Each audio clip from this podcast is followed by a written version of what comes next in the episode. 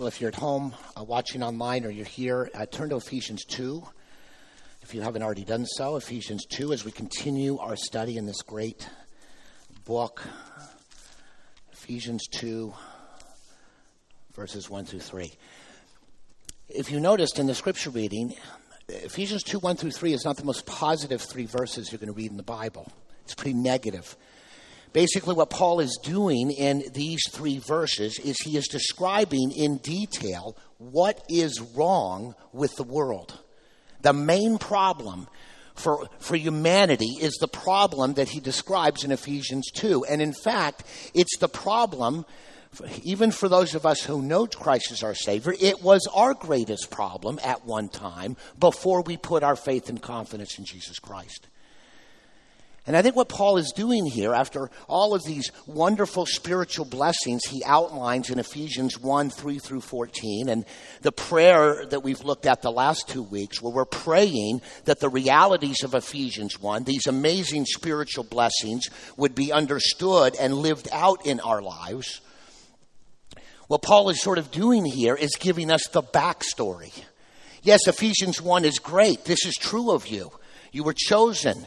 You were predestined to good works. You were, you were adopted into God's family. You were redeemed. You were, you were taken out of the marketplace of sin and you were and now free from the guilt and power of sin. You, you've received an inheritance uh, by the Holy Spirit that guarantees that in the future you will be with God forever. All of these are wonderful blessings, but I think what Paul is trying to do here in Ephesians 2 1 through 3 is help us understand you will see the glories of Ephesians 1 when you see where we all have come from, where we all once were, where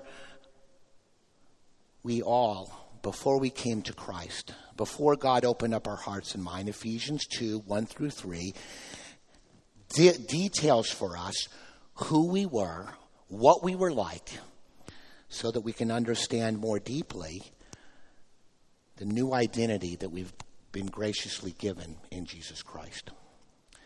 Maybe you could call this the power of negative thinking, all right?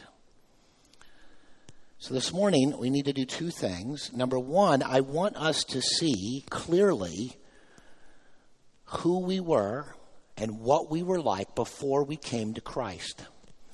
I want us to see it. I kind of want you to feel it. I want you to be reminded this is who we all were. This is who everyone in the world is like at birth.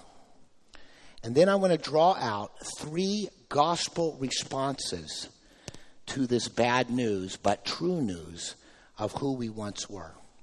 So let's dive in to Ephesians 2 1 through 3. And what I want us to, to, see in this first section, who we once were, or who we were before God brought us to Himself, there's, there's two features of Paul's description that sort of describe the nature of who we were and then he's going to describe three entities that, that exercise control and power over our lives before we came to Christ. Let's look at the two pieces of the nature. Verse 1, we see the first of these two pieces of who we were, the nature of who we were, when he says, And you were dead in the trespasses and sins in which you once walked. Paul starts off by saying that every human being and who we were before we came to Christ, we were dead. We had no spiritual life whatsoever. We were separated from the life of God. And it wasn't just that we needed a little bit of help to kind of get moving toward God, we were spiritually dead. No access to God, no power to know Him, no desire, Paul says, to, to know Him, and no, no understanding of who He was. Romans 3. We were dead. We were powerless. We were helpless and hopeless. And there was no way for us in that condition to get out of this spiritually dead situation and in the trespasses and sins. Trespasses and sins, very similar word. It's talking about the fact that we did not follow God. We rebelled against Him. We were violating His law. We were by nature spiritually dead. We couldn't help but live in our trespasses and sins. I think the reason Paul puts both of these words together is to describe the spiritually dead place that we were in. And why this is so important for us to understand this, it, I think it's easy for us to forget this is who we once were. It's easy to sort of think, well, I needed a little help from God. A little help, you were dead. I don't, uh, I know a lot of you have pets and you love them and you have animals in your house. That's your choice. Most of the animals who lived in my house as a small boy up through adulthood died terrible deaths. It was not a great moment, right? And uh, when my kids were young, we babysat a guinea pig, okay, from our next door neighbors. And uh, I didn't want to do this, but my wife thought we should love our neighbors. She thought that was a good idea for us to do. So we kept this guinea pig, and after the first 24 hours, this guinea pig began to list. And then begin to list further and further and further. And I realized we've killed the guinea pig somehow. How are we going to explain this to the neighbors? Now, it's interesting, my children reacted very differently. My daughter internalized the, the, the, the, the dying guinea pig, and somehow we've done something wrong. So she was feeling very guilty. My son, on the other hand, uh, was was kept yelling at the guinea pig. This went on for hours. He just said, "Get up, get up," and he, thought, I think, if he could raise his voice a little louder, the guinea pig would somehow come to life. But that guinea pig died, and we were sued. No, we did, we weren't sued. We were dead. No life, helpless, hopeless, no desire for God, no understanding of God, spiritually dead, under the power of our sins and trespasses. This was the nature of who we were before we trusted Christ. Now, at the end of, the, of, of verse 3, we see a second piece of the nature of who we were before we came to Christ. When Paul says, the last phrase of verse 3 says, And we were by nature children of wrath like the rest of mankind. What this verse is saying is because we were trapped by our sin, because we were spiritually dead with no power to seek God on our own, the condition of every human being, like the rest of mankind, but for us who know Christ, we were by nature, who we were, were people, children of wrath. And in other words, God's righteous and appropriate opposition to all sin and all trespasses is to pour out his righteous anger on us. That's the condition we were in.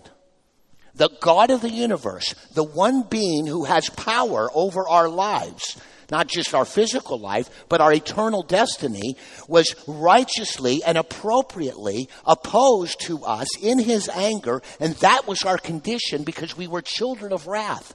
Simply being born into the world meant that we were under the righteous anger of the only being in the world that we should fear. And of course, he says everybody was in that boat. That's where we once were. Now that's bad enough, but, but then in, in, in verses 2 and 3, P- Paul describes three different entities that were controlling our lives. Okay, so go back up to verse 2. Uh, well, we'll go to verse 1. You were dead in your trespasses and sins. And then he, Paul goes on, in which you once walked, following the course of this world. In other words, every human being is born spiritually dead, under the wrath of God, but we're under the power of the world we all followed the power of the world. What is the world? The world is a, the collection of spiritual ideas, spiritual beliefs, ideas about how to make life work without God that are constantly trying to mold us and direct us. And before we trusted Christ, we were under the de facto power of this world system. Now, I don't have time to go through all the different ways the world tries to uh, mold us and tries to shape us, and, and the ways in which we were controlled by this world system before we trusted Christ. But there's all kinds of things. I mean, you know, this, this is not good for me, right, at my age, right? But the world kind of says you need to look good externally. Physical beauty is everything. That doesn't make me feel good when I look in the mirror. Lots of commercials, okay, during sports events about dealing with hair loss. It hasn't worked yet. I haven't tried it, but That's, that's, that's, that's part of the world system is, is, is making physical beauty everything, and that is crushing to people. That can control people. I don't Know, there's another aspect of the world system that says money is everything, things are everything. We, we joke about this. A lot of people deal with stress by going to buy something. And it kind of works for 17 minutes. And then you need something else. The world has all kinds of ways to tell you. You know, it's all about success. It's all about your career. It's, if you just had this, if you could just do this, then life would work. The world it, it, it attempts to control us, and when we were, were without Christ, before we came to Christ, this world, this system of ideas, controlled us. It exercised a power over us. Well, that's the first entity that we were under the power of. But secondly, there's another power which says we, we following the course of this world, but then he goes on to say, following the prince of the power of the air. So before we came to Christ, we were under the de facto power of the evil one. The prince of the air is a, is a phrase that's talking about Satan and his fallen angels called demons. Now, you know, in the West, Western world, we don't like to talk about these spiritual forces, but the Bible presents them as real, as powerful. And we're told in 1 John 4 that Satan is, is in control of the world system of ideas, but he himself exercises personal involvement in trying to control every human being, particularly those of us who have not come to Christ yet. We were under the dominion and power of Satan himself. Paul goes on to say, following the prince of the power of the air, the spirit that is now at work in the sons of disobedience. I think what Paul is trying to say is that the spirit, the spiritual power of the world, and the spiritual power of Satan himself was at work in us the sons of disobedience, again, we were dead in our trespasses. We were under the wrath of God. The power of the world and the power of Satan was controlling and dictating to us how we lived, what we thought about, how we acted. We were not free people before we came to Christ. And then lastly, verse 3, the third spiritual entity that exercised power over us, he goes on to say in verse 3, among whom we all once lived in the passions of our flesh, carrying out the desires of the body and the mind. The third entity that exercised power over us before we came to Christ is something called the flesh. Now, the flesh is not your physical body. What the flesh is, is the internal spiritual power of a series of ideas, thoughts, um, a series thoughts, ideas, um, even emotions and responses that we learned before we came to Christ that tried to make life work without God. And this, these series of things that we think about, it's, it's probably a little bit unique. Everybody probably has a unique version of your flesh. It operates in us as a spiritual power. But before we came to Christ, this flesh dominated us. This flesh controlled us. Paul says we once lived in the passions of our flesh. We carried out the desires of the, of the body. I think flesh could be another word there the flesh and the mind. We were under the domination of these ideas and thoughts and beliefs that we learned before we came to Christ how to make life work without God. And those series of ideas and thoughts and desires controlled us. I've said this before. I think I think my flesh, my personal picture of the flesh, um, is is I really, if I'm not looking to Christ, I actually believe if I win and if I succeed, I'm a good person. Losing was the eleventh commandment in my home. Okay. I can still remember my granddad uh, from Oklahoma came up. I was living in Detroit, Michigan. I was playing Little League Baseball. I, am not even sure I had come to Christ at that point. I was under the power of sin. I was dead in the trespasses and sins. I was, I was uh, controlled by the world. I was controlled by the evil one who was attempting to dominate and control my life, and I was captive to my own flesh. And my flesh, as a little seven year old kid before I came to Christ, was always telling me if you win, you're a good person, Tracy. If you lose, you're worthless. I was playing Little League Baseball. My granddad had come to watch the game. In fact, I got up to bat. It was T-ball, okay? My granddad yelled out to me, Hey, Tracy, if you hit a home run, I'll give you $10. And kids, back then, $10 was a lot of money, okay? A lot of money. And I mean, I got up there and I, I, and I hit the ball as hard as I could, and I lifted out into center field, and the guy caught it. I never hit a home run. Our team lost.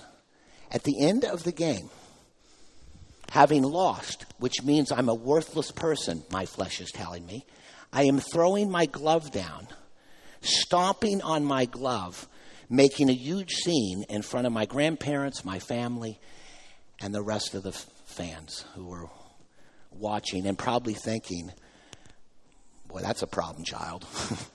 Feel sorry for those parents. This is who we once were. Dead in our trespasses and sins, completely helpless and hopeless, unable to pursue God or know God. The wrath of God is on us because we are called children of wrath, because our sins deserve the righteous opposition of a holy God. We are trapped by the world system of ideas, carried along wherever it takes us. Satan is in control of that world system, so he's involved in that, under that dominion. And now, our own flesh, internally, we have a situation where we have a spiritual power that operates within us that's trying to get us to make life work without God. This is the major problem with every single human being in the world, but this is the problem that we once faced before we came to Christ. It's not a pretty picture, but it's the truth. I would suggest to you that, uh, you know, if, if you're new to, to, to, Christianity, maybe you're, you're seeking, maybe you're, you're home, you know, thinking about considering Christianity, I think these three verses have a lot of explanatory power of why the world the way it is the way it is today. You got to figure out why, why is the world so messed up?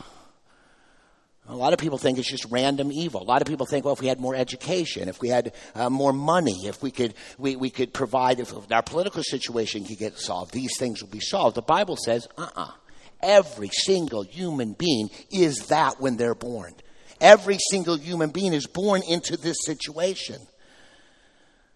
And that is why when you have many, many people all over the world, billions of people who are trapped in Ephesians 2 1 through 3, and those trapped people and those people who are dead are beginning to form new organizations, like a marriage, like a family like a, a political party or a, uh, an educational institution or, or some community group or some business. And you can understand when you get a bunch of people in Ephesians 2 1 through 3 going together, you're going to have problems. I would suggest that the Christian understanding of Ephesians 2 1 through 3 explains why the world is as fouled up as it is, because each one of us is fouled up like this upon birth.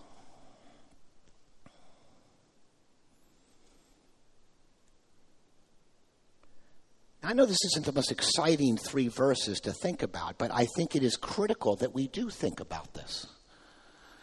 I think it is critical for those of us who know Christ as our Savior. It is true that Ephesians 2 1 through 3 doesn't describe us anymore.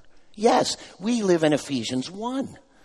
You're chosen. You've been redeemed by the blood of Christ. You, you, you've, you've been freed from the marketplace of sin. You're no longer under the de facto power of sin or the de facto power of the world or the de facto power of your flesh. You're a new person. The Spirit of God lives inside you. The resurrection power of Christ lives inside you to change you. You are no longer under the power of the world, flesh, and the evil one. You are no longer dead to, in sin. You're alive to God. You're no longer under the wrath of God because Jesus took that wrath upon himself at the cross so that you would never face the wrath of God. Romans 8 1. There is therefore now no condemnation for those who are in Christ Jesus. But I would dare say that because we forget who we once were, we don't see the beauty of who we are now. And that's why contemplating a fairly dark set of three verses is absolutely crucial. So, what I'd like to do in the second part of uh, the sermon this morning is I want to provide for you three gospel responses to the truths of Ephesians 2. Three responses, three gospel responses that are appropriate. It's not the only responses, but I'm going to focus on three responses. Number one, gospel worship. Here's what I would say if you truly understand that this is who you once were dead, a child of wrath, under the power of the world, Satan, and your own flesh. If you believe that that is who you once were, and now you understand that by grace, through nothing that you did, through nothing that you accomplished, through no uh, exercise of your own will and power, God has taken you out of Ephesians 2 1 through 3 and placed you into Ephesians 1, where you're this new person with a new identity, having power over sin, power over the world, power over Satan not under God's wrath, spiritually alive, this should cause you to worship in a much more dramatic ways than when you probably do. If we understood where we have come from, if we understand that we were in Ephesians 2, but now by God's grace we live in Ephesians 1, we ought to be worshiping God and praising God and be on our knees in gospel worship and, and humility, recognizing that this God has done the most amazing thing for us in the most critical problem we've ever faced. Sometimes I wonder. I mean, I, I went to seminary. Sometimes I feel like, you know, we sing Amazing Grace, and we're like, yeah, Amazing Grace, yeah. I've sung that song. It is Amazing Grace. You once were in Ephesians 2, now you're in Ephesians 1. And the reality is, you're never going to see the beauty of Ephesians 1, and I would say Ephesians 2, 4 through 6, which we'll get to next week. You're never going to fully appreciate the glory of God's grace until you understand the darkness of Ephesians 2, 1 through 3, and that you were in it.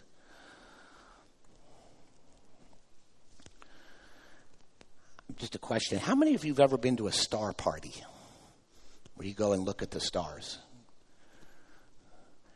Okay, nobody cares about astronomy. Okay, that's fine. About 10 years ago, I had a, a group of friends who were sort of uh, you know, amateur astronomers. They all had telescopes of all sizes, and they were frequently going out and had what they called a star party. And I at first thought, this is kind of silly. You know, what are you going to go look at a telescope all night? And of course, they, they would stay up all night and sleep all day. It sounds like a weird weekend, right? But one time I decided I'd go. And what I discovered is these astronomers, these little, uh, you know, hobbyist, you know, astronomers, amateur astronomers, they have researched thoroughly where to go to find the darkest piece of night sky that they can find. So I ended up going to Tuckahoe State Park in Maryland. I think it's near the eastern shore of Maryland, and apparently it's one of the darker places in D.C., in the D.C. area. When I drove there, I had all of these instructions because I came late. I, I, when I got within a mile of where they were, I had to turn off my headlights because they would not allow any light anywhere near what they were looking at. So I had to dim my lights. I'm worried I'm going to drive off the road. When I get there, you can't use flashlights. You've got to cover them with this red film because they don't want any light to, uh, to affect their ability to see the stars and all of the other uh, uh, entities that they're looking at. And I have to say, when I was skeptical of their efforts, when I got there and spent some time with them in this very dark corner of Maryland, you could see the stars in ways that I've never seen before in my life. And then, of course, they had their telescopes, and you could see things I mean, I've never seen before. You could see these amazing celestial objects all over the sky. And the reason we could see these celestial objects with such clarity and, and, and, and to see more of them than you normally would if you live in a bigger city where there's lots of light that distort that vision. The only way to see that is to see those celestial objects on the background of a very dark sky.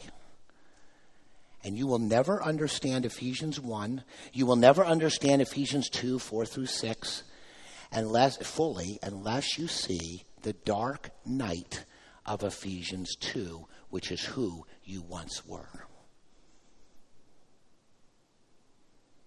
And my challenge to each of us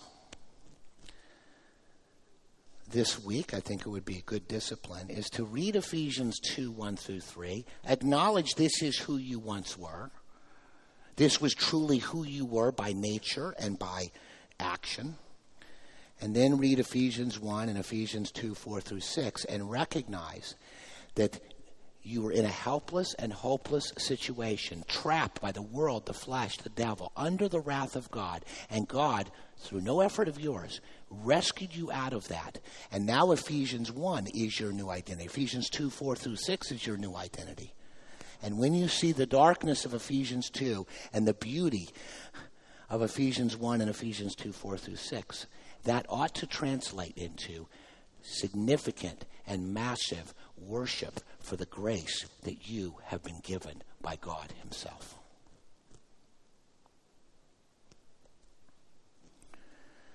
That's gospel worship. The second way to apply this is gospel perspective.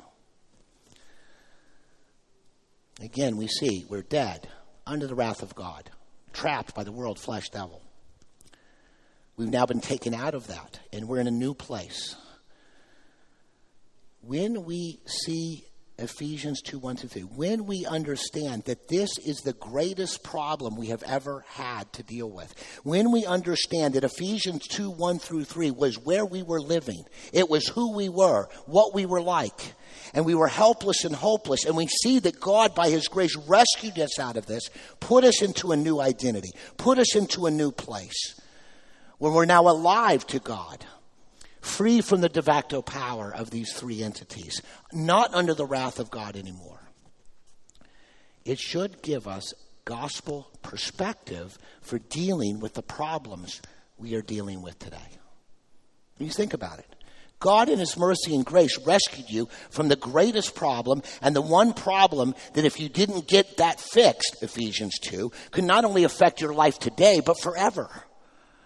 Jesus Christ rescues you from that position, rescues you from the greatest problem you, you, you will ever have, giving you this new identity and this new life. And, and that is the, the gospel perspective is to keep that in mind even as you deal with your present sufferings. I, I feel embarrassed. Okay? I'm, I'll just be honest. Right? You, you probably be embarrassed too, right? I can't believe how often I get into a present trial. I don't like something. Something bad is happening. And it is grievous. It's real. It's, it's not an imagined trial. It's a real trial.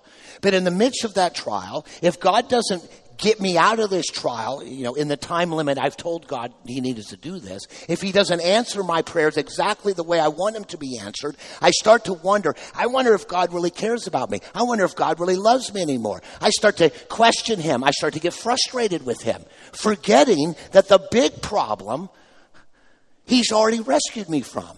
And whatever trial you have now, and I'm not trying to underestimate, some of you are going through grievous trials. But whatever trial you're dealing with now, it is temporary. It will not go on forever, but the life you have in Jesus will go on forever.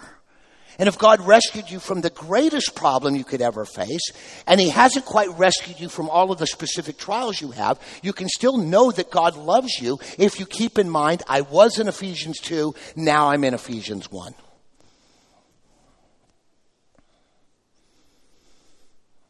Try to think of an illustration all week just to help you understand. But let's say you had a neighbor, a friend of yours, and one night your house catches on fire and your whole family's in jeopardy and you don't even see the danger of the fire and your neighbor comes in and rescues you, saves you and every single member of your family. And if, he, if that neighbor hadn't come in, you all probably would have perished but he saved your life. And in the process of that, he had smoke inhalation. He had burns over his body. He was hospitalized after he rescued you. And then months later, You, have you, got this, this, this party that you want to have in your neighborhood, and you want your neighbor to be part of it. And he said he was going to come, and you made these elaborate preparations. And at the last minute, that neighbor calls and cancels. Now, you'd be frustrated with him. But are you really going to really be that angry with him, given the fact that you're alive because of him? I feel like sometimes we have these temporary trials. They may be very difficult but they're temporary. But we forget the main miracle that God has already done for us, bringing us from Ephesians 2 to Ephesians 1. And since we forget the great miracle that He's already done in our lives, we charge God with indifference or worse when He doesn't rescue us out of these temporary problems as difficult as they are, none of them are as big or as profound or, or as dangerous and destructive as the problem he's already rescued us from. Gospel perspective. Lastly, gospel engagement. If we really believe that Ephesians 2 1 through 3 is true of every human being and was true of us, and God rescued us by grace, how can we not faithfully fulfill our gospel responsibilities to our friends, family members, neighbors, co-workers, classmates in trying to help them understand the rescue that could be theirs in Jesus? After we have been graciously rescued from this greatest problem of mankind. We now have been rescued. We're not dead. We're not, we're not trapped by the sin, the flesh, the devil. We're, we're not under the wrath of God. Having been rescued by God, how can we not fulfill our gospel responsibilities to those around us and share this message with them?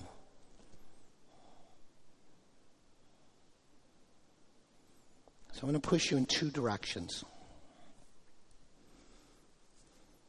Paul's pretty clear that while God is the only one who can save us from Ephesians 2, he has ordained the means of bringing people out of Ephesians 2 and into Ephesians 1. He's ordained us, believers, and tasked us with being to faithfully represent Christ in words and actions to the world. Paul says in Romans 10, How shall they hear without a preacher? So I'm going to push you in two, just two directions. Number one is when you look at Ephesians 2 1 through 3, you see the impossibility of getting out of this except by the grace of God and the power of God. My encouragement to each of us is I want you to consider praying daily for at least five people in your life who don't know the Lord, who are in Ephesians 2. They are trapped like you were. Five. Now, some of you could pray for more than five, but I'm putting that to five. Five friends, five family members, a combination, co workers, classmates. And I want to challenge you to pray that God would be the one who will rescue these individuals that you care about, who are trapped like you were trapped, but to pray for them and faithfully pray for them and pray that God would work because God's the only one who can get them out of this mess.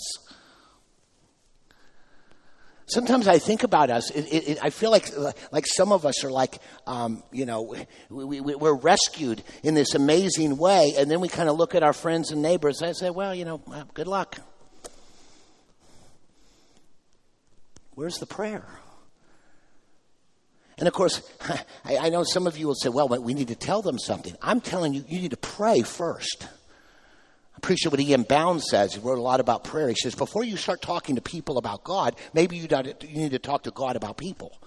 You got to pray and ask God to do what only He can do. He's the only one who has the power to rescue someone out of Ephesians 2.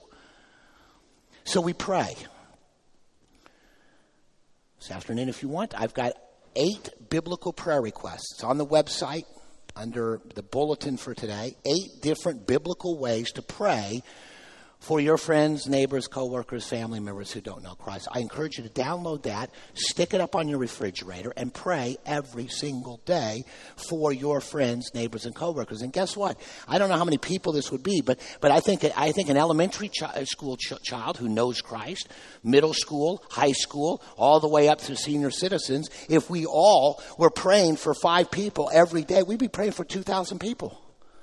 2,000 people would be asking God to do what only God can do. We would be evidencing that we understand the truth of Ephesians 2. This is a helpless and hopeless situation. People don't just need a nudge toward Christ, they need to be completely rescued because, in and of themselves, they can't find their way out. And you couldn't find your way out. And God rescued you, so we need to be praying that God would do this. And I'm pretty confident if you pray faithfully, persistently for the five people maybe that God lays on your heart, I think God will begin to work. God will begin to do things. That's first sort of gospel engagement. The second thing I want to encourage you to do is to have conversations with the people that you're praying for. Now, I'm not asking you to go preach the gospel. I'm not asking you to go home this afternoon, knock on your neighbor's door, put on a mask, and preach the gospel in the front yard. If you want to do that, great. That doesn't go over too well, don't call me. They might call the police. But when you begin to pray for people, which is an expression of loving your neighbor, you also need to engage with them in normal human conversations. And in those normal human conversations, as you find out about their life, as you ask how they're doing, you need, as you're praying for opportunities to share Christ, God will give you opportunities to put God on the agenda of those conversations in a normal human way. I'll give you two of what I do all the time. Um, it, it, may be a little easier for me or maybe harder. I, I, when I have to tell my neighbor I'm a pastor, I, I see the, the, the, joy come out of their face. Oh, a pastor, Ugh, one of those religious types, you know. So to overcome that, I have to, I have to work hard. I pray, and then I talk. I, I, I just talk in a normal human way. How was your weekend? That's a normal question. Then they ask me, How was your weekend? Sometimes I say something about church, something I learned in a, in a sermon. Right? Normal human being conversations. I tell you, this election will give you lots of opportunities if you think about it, right? I mean, I, I, a lot of my neighbors are freaked out about the election. And so they ask me, Are you freaked out? I said, I'm not freaked out. Am I concerned? Of course. Am I freaked out? No. And they always go, well, Why not? Oh, because I have a belief that Jesus Christ, who died and rose again, is going to come back and fix the world. Now, most of the time when I say that answer in a normal human being, uh, being way, when I've prayed about someone for a long time, that is usually not met with, oh, that's crazy. It's happened a few times. Most of the time, people, when I say that, I have a trust that Jesus Christ is going to come back because they ask me, why am I not freaked out about the election? And normally they say to me, I wish I had that hope. And then my next question, in a normal human way, would you like to know more about that hope? Sometimes they say yes, sometimes they say no. Sometimes I feel them going, oh, I knew this pastor knew, you know. But in a number of cases, they've said yes. And now I'm on a Zoom call. Or I'm in a socially distant situation telling people about the hope I have in Jesus Christ. This is the biggest problem facing every human being. Ephesians 2 1 through 3. We, as believers in Jesus Christ, have been rescued from that condition. And now Ephesians 1 and Ephesians 2 4 through 6 is now true of us. And if that is reality, how can we not engage the gospel through massive amounts of prayer? And then having normal conversations and see what God does. So Ephesians 2, it's bad news in one sense, but it's true news. And if we truly understood this, we would be people who worshiped more. We would be people who have a, a better perspective, gospel perspective, on what the real problem in the universe is. And we would spend more time praying and engaging people who desperately need to be rescued from the same predicament that we once were in. What I'd like to do as we close is I would like to lead us in a time of confession for the ways in which we haven't always responded to Ephesians 2 the way we ought to. Offer a promise of pardon from Ephesians 2 4 through 6. And then we'll get to apply the sermon, at least in one way, by worshiping God together, worshiping Him for the fact that we were in Ephesians 2, trapped, hopeless, helpless, and now we've been put in a different position by the grace of God. Join me in a prayer of confession. Dear Father in heaven, Lord, we admit that it's easy for us to forget who we once were dead spiritually, the wrath of God upon us, controlled by the world, controlled by the evil one, controlled by our own flesh. We were helpless, hopeless, and now you have rescued us through the death and resurrection of Jesus Christ. And now we have a completely new identity in Ephesians 1. Lord, I pray that when we see Ephesians 2 and then see that we, we're not there anymore by the grace of God, I pray that we would be people of worship. I pray that we would be people who, in humility and worship, can't stop praising God for who He is and what He's done for us. I pray that you would forgive us for not having a gospel perspective, Lord. When we forget the amazing rescue that you accomplished by your grace, when we forget that the, the greatest problem we, we, we all will ever face has been dealt with in Jesus, forgive us for the way we become indifferent to you when you don't answer our prayers or deliver us from our trials in the timing and the ways we want you to do. Forgive us for forgetting the amazing rescue that you have accomplished. Forgive us for not interpreting our present difficulties in light of the rescue you've already given to us, in the light of that rescue effort, which we will fully enjoy one day with Jesus. And Lord, I pray that you would forgive us for not loving our neighbors like we ought. We were rescued out of Ephesians 2 1 through 3, and I think, Lord, forgive us for our apathy toward those around us who are trapped just like we were. Forgive us for not getting on our knees and praying that you, the only one who can rescue our friends, family members, coworkers, etc., for, for failing to persistently and regularly calling out to you to do what only you can do. Forgive us for not engaging those around us.